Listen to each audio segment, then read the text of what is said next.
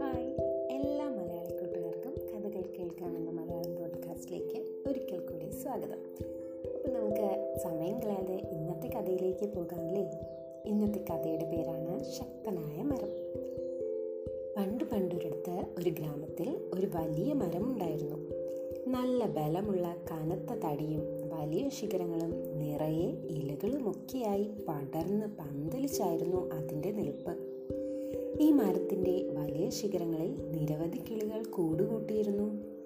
കൂടാതെ വഴിയാത്രക്കാർക്ക് തണലും നൽകി. മാത്രമല്ല, എന്നും വൈകുന്നേരങ്ങളിൽ ഗ്രാമങ്ങളിലെ കുട്ടികൾ ഈ മരച്ചുവട്ടിൽ ഒത്തുകൂടുകയും സന്ധ്യയാകുന്നതുവരെ പലതും കളിക്കുകയും സമയം ചിലവഴിക്കുകയും ചെയ്തിരുന്നു. ഇങ്ങനെ മരം എപ്പോഴും തിരക്കിലായിരുന്നു. അങ്ങനെയിരിക്കെ തിരക്ക് കുറഞ്ഞ ഒരു ദിവസം മരം തൻ്റെ അടുത്ത് നിന്ന ഒരു ചെടിയെ ശ്രദ്ധിക്കുവാനിടയായി. ചെറിയൊരു കാറ്റടിച്ചപ്പോൾ തന്നെ ആ ചെടി കാറ്റിനൊപ്പം ആടി ഉലയുന്നത് മരം കണ്ടു. ഇത് കണ്ട മരം ആ ചെടിയോട് പരിഹാസത്തോടെ ചോദിച്ചു, "നീ എന്തിനാണിങ്ങനെ കാറ്റിനൊപ്പം വളയുന്നത്? നിനക്ക് എന്നെപ്പോലെ വേരുകൾ മണ്ണിൽ ആഴത്തിലൂന്നി നിന്നുകൂടെ? എന്നെ കണ്ടോ, ഞാനൊരിക്കലും കാറ്റിനനുസരിച്ച് വളയാറില്ല, എപ്പോഴും തല ഉയർത്തി മാത്രമേ നിൽക്കാറുള്ളൂ." ഇത് കേട്ട ചെറിയ ചെടി മരത്തിനോട് പറഞ്ഞു, "എൻ്റെ വേരുകൾക്ക് മണ്ണിൽ ആഴത്തിലൂന്നി നിൽക്കേണ്ട ശക്തിയില്ല. മാത്രമല്ല, കാറ്റിനനുസരിച്ച് വളയുന്നത് കൊണ്ടാണ് ഞാൻ സുരക്ഷിതനായി നിൽക്കുന്നത്." ഇത് കേട്ട മരം ആ ചെടിയോട് അഹങ്കാരത്തോടെ പറഞ്ഞു, "നിനക്കിങ്ങനെ വളയുന്നത് കൊണ്ട് എന്ത് സുരക്ഷിതത്വമാണുള്ളത്? വേരുകൾ മണ്ണിൽ ആഴത്തിലൂന്നി നിൽക്കുമ്പോൾ നമ്മൾ ഒന്നിനെയും ഭയപ്പെടേണ്ട ആവശ്യമില്ല. അതുകൊണ്ട് തന്നെ കാറ്റിനനുസരിച്ച് വളയേണ്ട കാര്യവും നിനക്കുണ്ടാവുകയില്ല. അതുകൊണ്ട് വേരുകൾ മണ്ണിൽ ആഴത്തിലൂന്നി നിൽക്കൂ." വലിയ മരത്തിൻ്റെ അഹങ്കാരത്തോടെയുള്ള വാക്കുകൾ ആ ചെടി ഒന്നും തന്നെ മറുപടിയായി പറഞ്ഞില്ല. പകരം ഒന്ന് പുഞ്ചിരിക്കുക മാത്രം ചെയ്തു. ചെടിയുടെ പുഞ്ചിരി കണ്ട് ദേഷ്യം വന്ന മരം കൂടുതലൊന്നും പറയാതെ തൻ്റെ തിരക്കുകളിൽ മുഴുകി.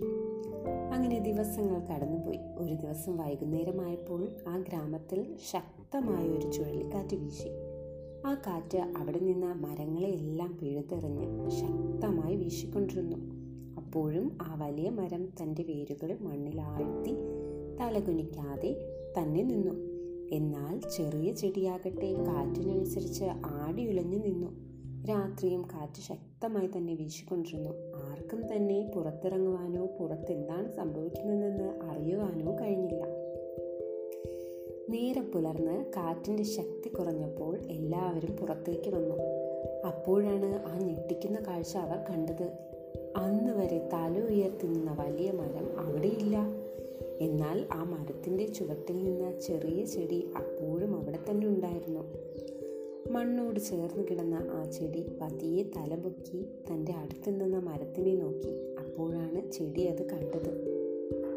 അഹങ്കാരത്തോടെ തലയുയർത്തി നിന്ന മരം കുറച്ചകലെയായി പിഴുതെറിയപ്പെട്ട നിലയിൽ കിടക്കുന്നു. ഇത് കണ്ട ചെറിയ ചെടിക്ക് വളരെ ദുഃഖമായി. വീണു കിടന്ന മരത്തിനെ നിസ്സഹായതയോടെ നോക്കി നിൽക്കാനേ ആ ചെടിക്ക് കഴിഞ്ഞുള്ളൂ. അപ്പോൾ നമ്മുടെ കഥ ഇന്നിവിടെ അവസാനിക്കുകയാണ് കൂട്ടുകാരെ. അപ്പോൾ ഇന്നത്തെ കഥയിൽ നിങ്ങൾക്ക് എന്താ മനസ്സിലായത്? നമ്മൾ ഒരിക്കലും നമ്മുടെ സൗന്ദര്യമോ ശക്തിയോ ബുദ്ധിയോ സമ്പത്തോ കൊണ്ട് ഒരിക്കലും അഹങ്കരിക്കാൻ പാടില്ല. നമ്മളെല്ലാവരെയും ഒന്നായി കണ്ട് സ്നേഹിക്കണം. അതിനെൻ്റെ എല്ലാ കൂട്ടുകാർക്കും കഴിയട്ടെ എന്ന് ആശംസിക്കുന്നു. അപ്പോൾ ഇന്നത്തെ കഥ ഇവിടെ തീരുന്നു. നമുക്ക് അടുത്ത കഥയിൽ വീണ്ടും കാണാം.